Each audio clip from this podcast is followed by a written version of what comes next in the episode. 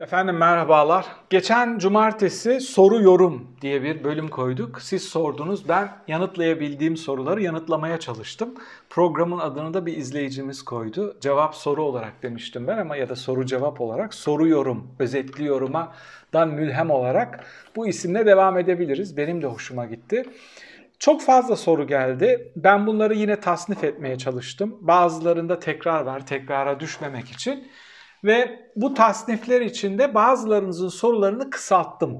Kısaltmamın sebebi programın dakikasını çok yaymamak için dikkat etmeye çalışıyorum. Sıkıcı bir şey olmasın, bir program olmasın, çok uzun olmasın diye. Ekonomiyle başlayacağız. Daha sonra seçimle alakalı soruları yanıtlamaya çalışacağım. Daha sonra bununla ilintili, seçimle ilintili olarak muhalefetin tavrı, muhalefetin performansı ile alakalı sorular var ve enteresan tabii hepimizin merak ettiği bir final başlığı var. Türkiye nasıl final yapacak, AKP nasıl final yapacak gibi sorular. Ekonomideki ilk soru şu, asgari ücretle şişirilerek verilen, %50 zamla verilen e, maaş artışları kaşıkla verilip kepçeyle almak olduğunu insanlar ne zaman anlayacak diye bir soru var. Bu önemli soru.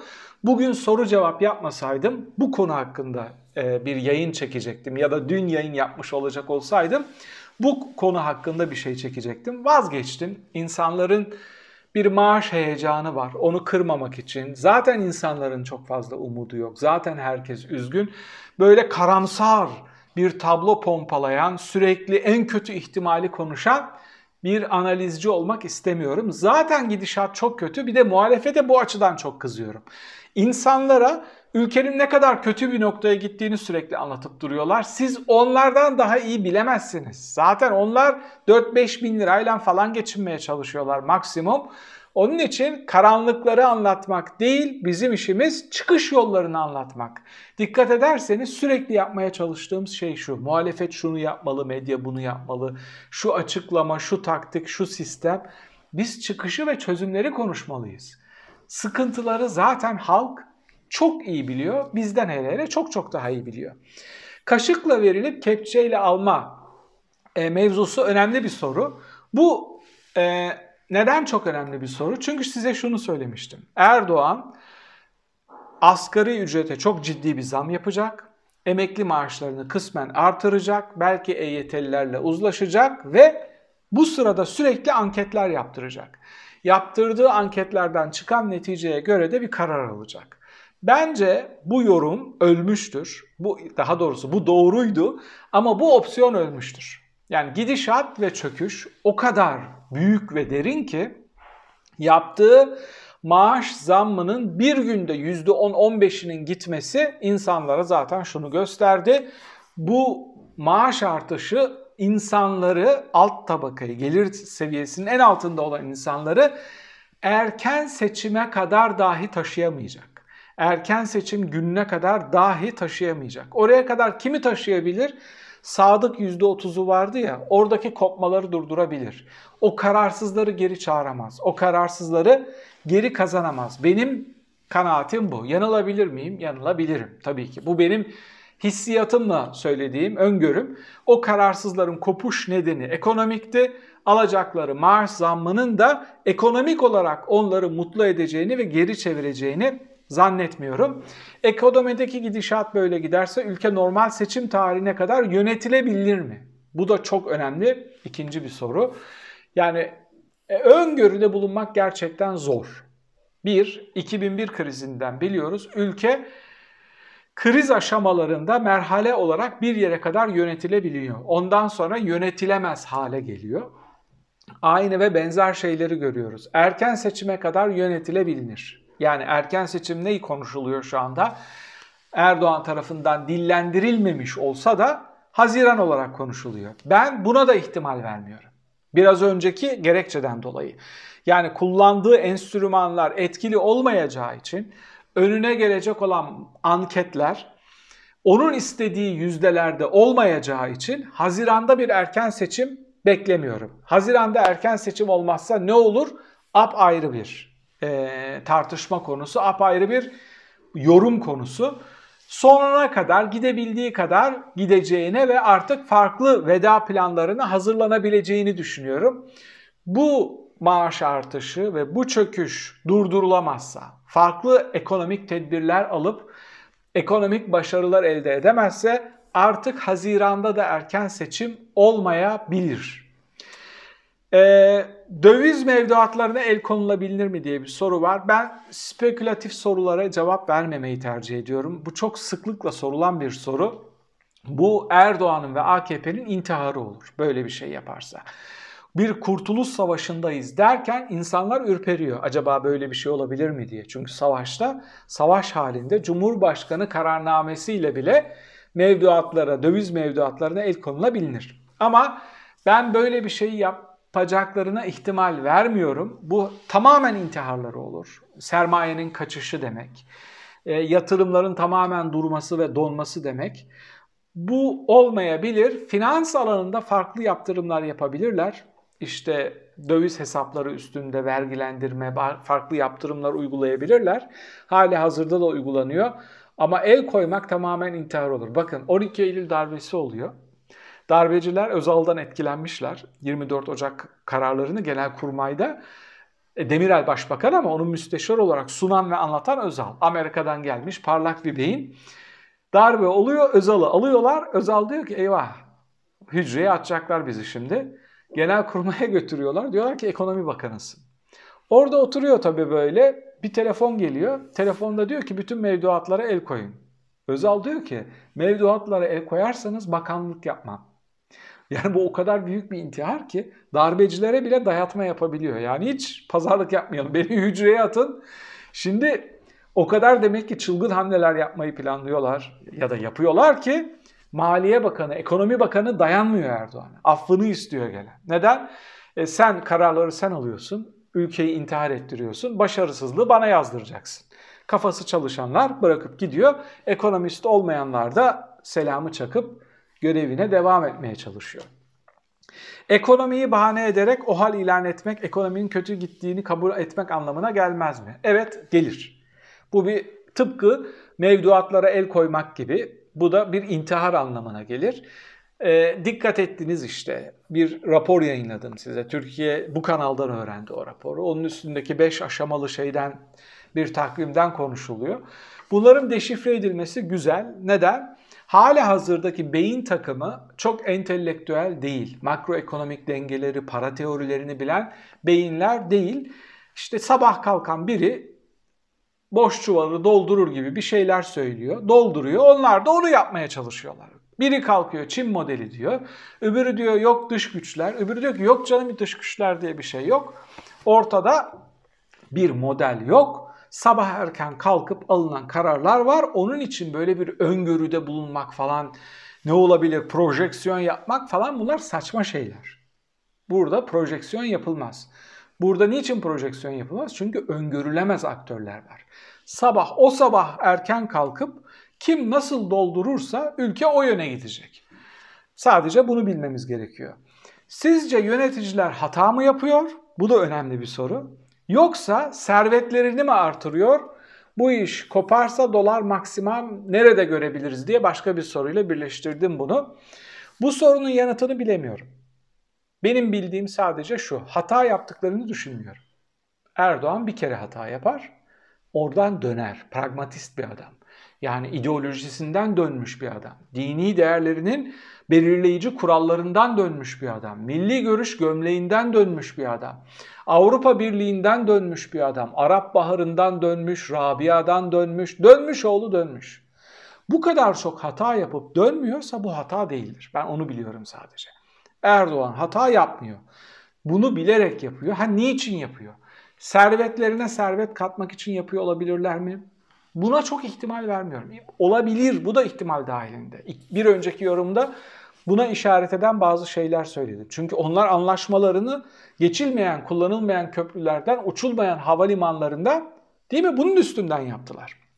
Döviz üstünden yaptılar ve aldıkları, kazandıkları para durdukları yerde artıyor. Ama sadece bunun olduğunu da düşünmüyorum. Bunu kasıtlı olarak yaptıklarına adım gibi eminim. Erdoğan pragmatist bir adam. Öyle ben öyle dedim geri dönmem diye bir şey yok. Hele hele konu paraysa hemen döner. Ama e, ya ya Türkiye'deki bazı şeyleri nakite çevirip o büyük nakitle seçim kazanmak istiyorlar ya ellerindeki döviz gücünü kullanıp onunla seçimi satın alabilecek hamleler yapmak istiyorlar. Ama ben de şu anda spekülasyon yapıyorum. Yani bilmiyorum. Sadece bildiğim bir şey var. Kesinlikle Erdoğan'ın hata yaptığına inanmıyorum.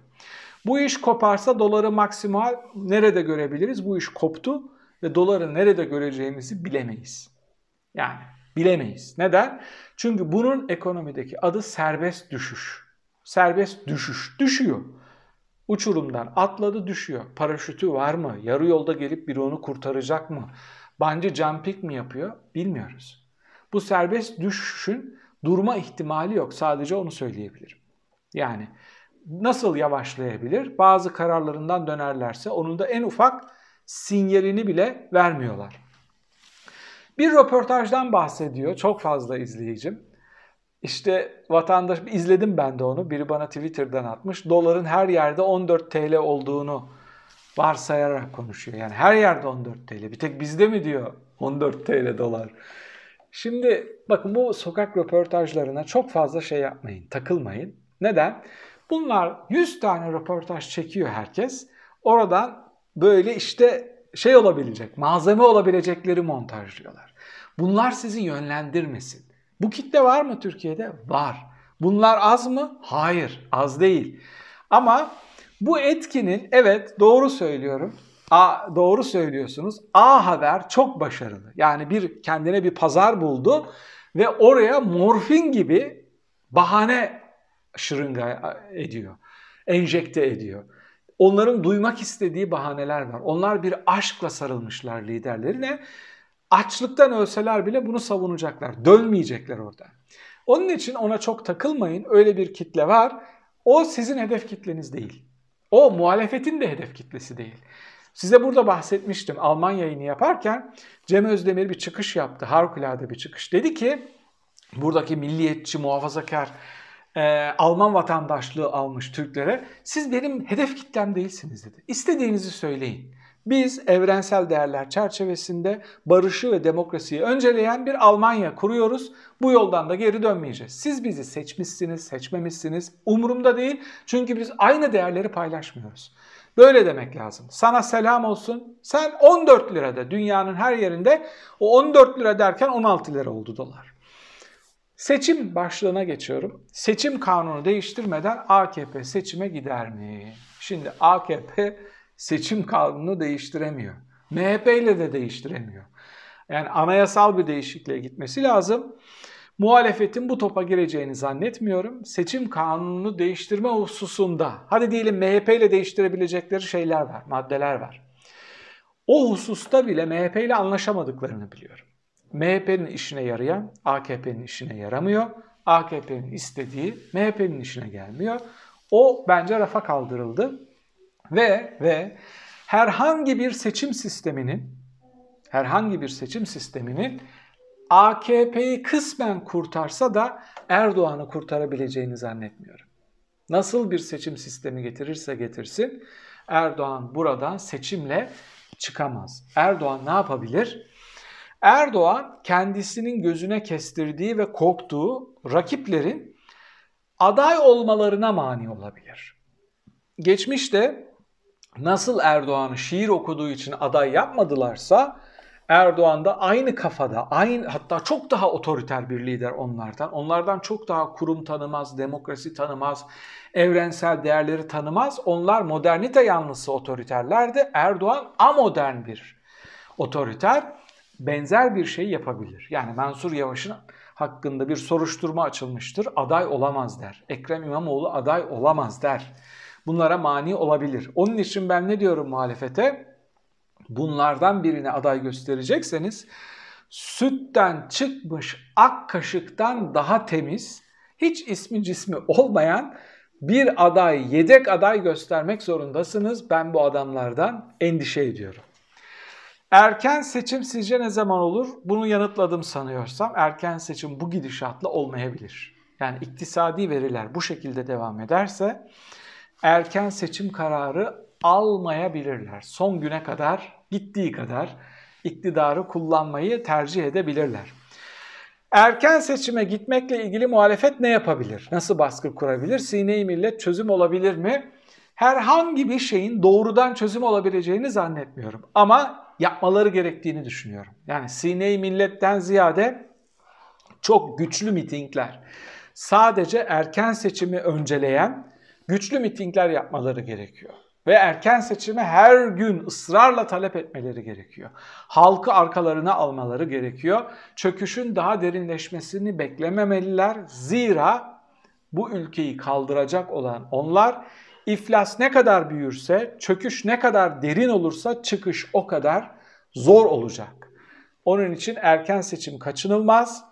Ülke batarken dövizi daha da tırmandıracak hamleleri yapan, hamleler yeterli olmazsa üstüne açıklamalar yapan, üstüne birinci dereceden açıklamalar yetmezse bakan kardeşine tüyo verip ona açıklama yaptırtan adamlar bunu kasıtlı olarak yapıyordur.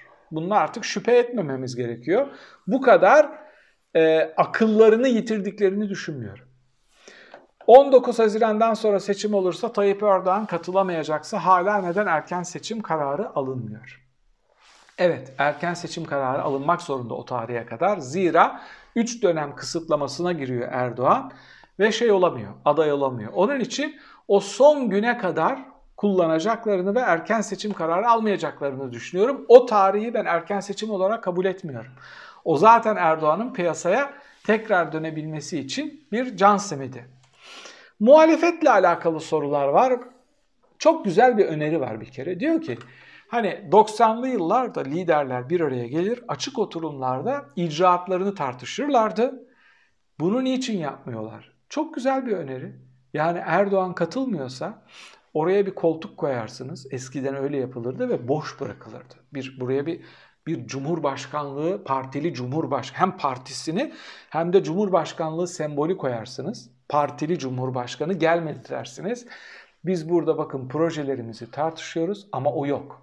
Siz tartışırsınız. Yani bunu muhalif kanallar yapabilirler. Çok fazla muhalif kanal yok tabii. İlk akla gelen Halk TV. Halk TV böyle bir şey yapabilir.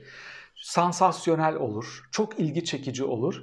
Senelerce tarihe geçecek bir e, belgesele dönüşür o programlar.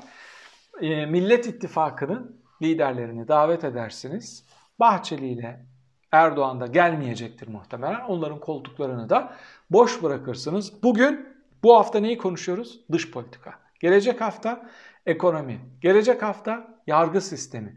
Böyle böyle böyle 4-5 haftalık açık oturumlar yapılabilir. Peki yani bu Türkiye'de siyasetçilerin bir masa etrafında toplanması gençlerden gelen sorular var. İşte çok genç yaştayız umutlarımızı yitirmiş durumdayız. Bir çöküş izliyoruz. Mutlaka milletimiz buradan çıkacaktır ama ne yapmamız lazım? Bu benim gençlik yıllarımı bana hatırlattı. Benim gençlik yıllarımda da Tansu Çiller'in aldığı devalüasyon kararları vardı, iflas kararları vardı. Ben de liseyi Türkiye'de okumuştum. Tek kelime Almanca bilmiyordum ve pılımı pırtımı topladım. İşte 18 yaşımı yeni bitirmişim. Geldim dil öğrendim, batıda okumaya çalıştım. Bir kere ücretsiz üniversiteler nerelerde var onları araştırmanız gerekiyor. Üniversiteye hazırlanırken çok iyi seviyede kendi çabanızla, paranız yoksa bir kursa gitmeye yetecek kadar bir sürü online şey var, alternatif var. Oturup dil öğrenmeniz gerekiyor. Almanca konuşulan coğrafi bölgede devlet üniversitelerinin tamamı ücretsiz ama Almanca bilmeniz gerekiyor TOEFL seviyesinde. Bu alternatifleri, bu opsiyonları değerlendirmeniz gerekiyor. Zira üniversite öğrencileri üniversiteyi bitirdikten sonra oturum alma hakları oluyor. 18 ay içinde iş bulursanız sınırsız, önce sınırlı sonra sınırsız oturum alma hakkınız oluyor. İstiyorsanız, şayet tercih ediyorsanız 5 yıl içinde vatandaşlık bile alabiliyorsunuz. Bu şart değil ama bir dil öğrenmek bu belirsizlik içinde çok iyi bir dil öğrenmek, bir gün Türkiye'ye dönecekseniz bile çok iyi bir formasyon eğitimi ve iyi bir dil bilgisi ve iyi bir Avrupa tecrübesiyle dönmek çok daha verimli olacaktır. Kafası çalışan, bunu yapabilecek durumda olan, Avrupa'da tanıdığı bağlantıları, akrabaları olanlar bir kere bunu öneriyorum. Diğerleri de içeride kalacaklarsa bile mutlaka iyi dil öğrensinler. Bir de umutlarını yitirmesinler. Hep söylediğim bir şey var. Livaneli'nin bir şarkısından. Diyor ki en güzel günlerimiz henüz yaşamadıklarımız. Umudumuzu yitirmeyeceğiz. Bu ülkenin kaderi böyle. Tıpkı Hazreti Yusuf kıssası gibi 7 yıl kıtlık, 7 yıl bolluk hiç değişmemiş. Osmanlı dönemi de böyle. Belki sizler daha güzel bir sistem kurarsınız. Belki sizler daha iyi bir eğitim sistemi inşa edersiniz. Çok fazla düştük, çok derinlere düştü ülke. Belki buradan çıkışın yollarını da keşfetmişizdir. Muhalefetle alakalı bir soru vardı onu atlamışım. Farklı yere tasnif etmişim. TÜİK'e birlikte gidilseydi, toplu halde gidilseydi daha etkili olmaz mıydı diye. Olmazdı. Bence e, TÜİK'e yapılan ziyaret e, amacına ulaşmıştır, hedefine ulaşmıştır. Bu Millet İttifakı paydaşlarının bir araya gelerek güçlü bir fotoğraf vermeleri hususunda sizlerin yorumlarına katılıyorum. Çok daha güçlü bir fotoğraf vermeleri gerekiyor ve bu güçlü fotoğrafı oylarını artırmak için değil, erken seçim kararı alabilmek için harcamaları gerekiyor. Kılıçdaroğlu'nun yaptığı hamleleri başarılı buluyorum bu süreçte. Ama ekstra bir yorum yaptım. Kılıçdaroğlu bu hamleleri Millet İttifakı'nı güçlendirmek için yapmaya devam etsin. Ama mevcut şartlar altında mümkünse aday olmasın. Muhalefet sizce ümit vaat ediyor mu? Evet vaat ediyor. Ümitlerimizi yitirmeyeceğiz. Bundan 3 sene 4 sene önce değil mi? Bu kadar güçlü bir ittifak yoktu. Bu kadar yüksek oranlara çıkamıyorlardı. Ve bundan 6-7 sene önce hiçbir umut yoktu. Erdoğan seçimin seçmen kitlesinin her tarafını kucaklamış. Geriye sadece CHP'nin bir %25'i kalmıştı. Bugün öyle değil. Muhalefet bana haddinden fazla ümit veriyor. Haddinden fazla. Bu şu anlama gelmiyor. Süt liman Türkiye'de her şey rahat seçimler olacak. Tereyağından kıl... Hayır. Ama ümit vaat ediyor ne demek? Bir alternatif var artık. Yoktu bu.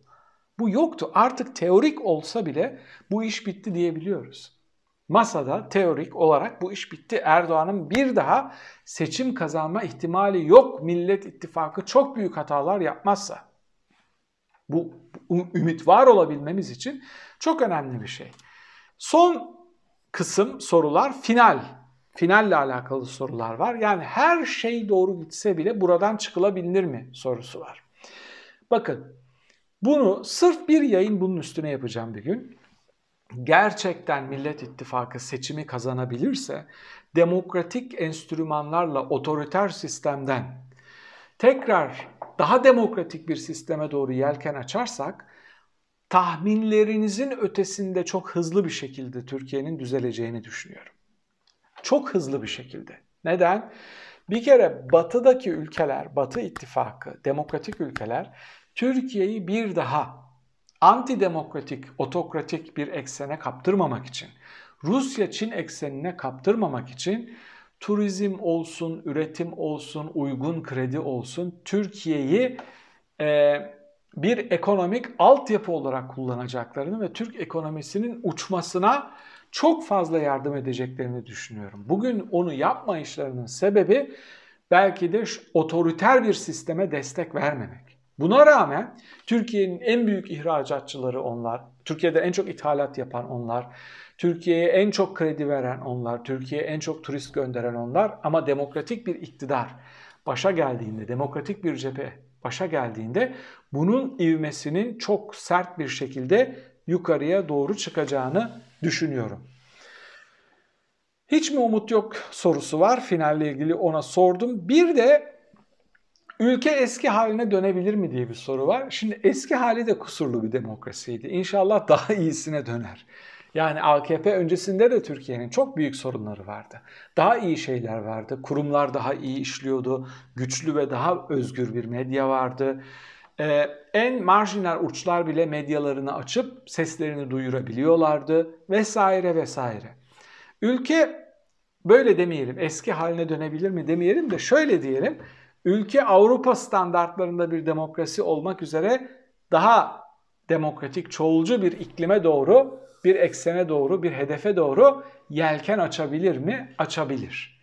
Ekonomik refahı yakalarsa bu dönüşümü kısmen sağlayabilir Türkiye'de bazı e, kronik sorunlar var. Kimlik sorunları var. Dinin siyasete alet edilme sorunu var. Eğitim sorunu var. Milliyetçilik sorunu var. Yani bu seküler cephede de var. Muhafazakar cephede de var. Kemalist cephede çok milliyetçi. Onların yetiştirdiklerini kullanıyor şimdi AKP. Ee, onun için e, ümit var olmaya devam ediyoruz. Ve iki tane şöyle soru gelmiş. İşte 2013'te yargılansalardı 17-25'te bunlar olur muydu? Veya bunlar yargılanacak mı? Görüşleriniz ne diye bazı sorular var. Ne olacağını çok fazla düşünmeyelim bence. İntikam duygusuyla değil de bu ülkeyi nasıl normale, düzlüğe çıkartabiliriz? Ee, düşünceleriyle geleceğe bakalım. Bu intikam duygusu hepimizi çürütecek. Şüphesiz hepimiz herkesin yaptığının hesabını vermesini istiyor. Adil, tarafsız ve ideolojik olmayan bir yargı önünde. Ama bu intikam yargısı olmamalı. Bir intikam yargısı değil, bir hesaplaşma mutlaka olmalı. Bunun olup olmayacağına inanıyor muyum? Bunu size bir iki kere söyledim. Ne belirleyecek? Erdoğan'ın veda etme şekli belirleyecek.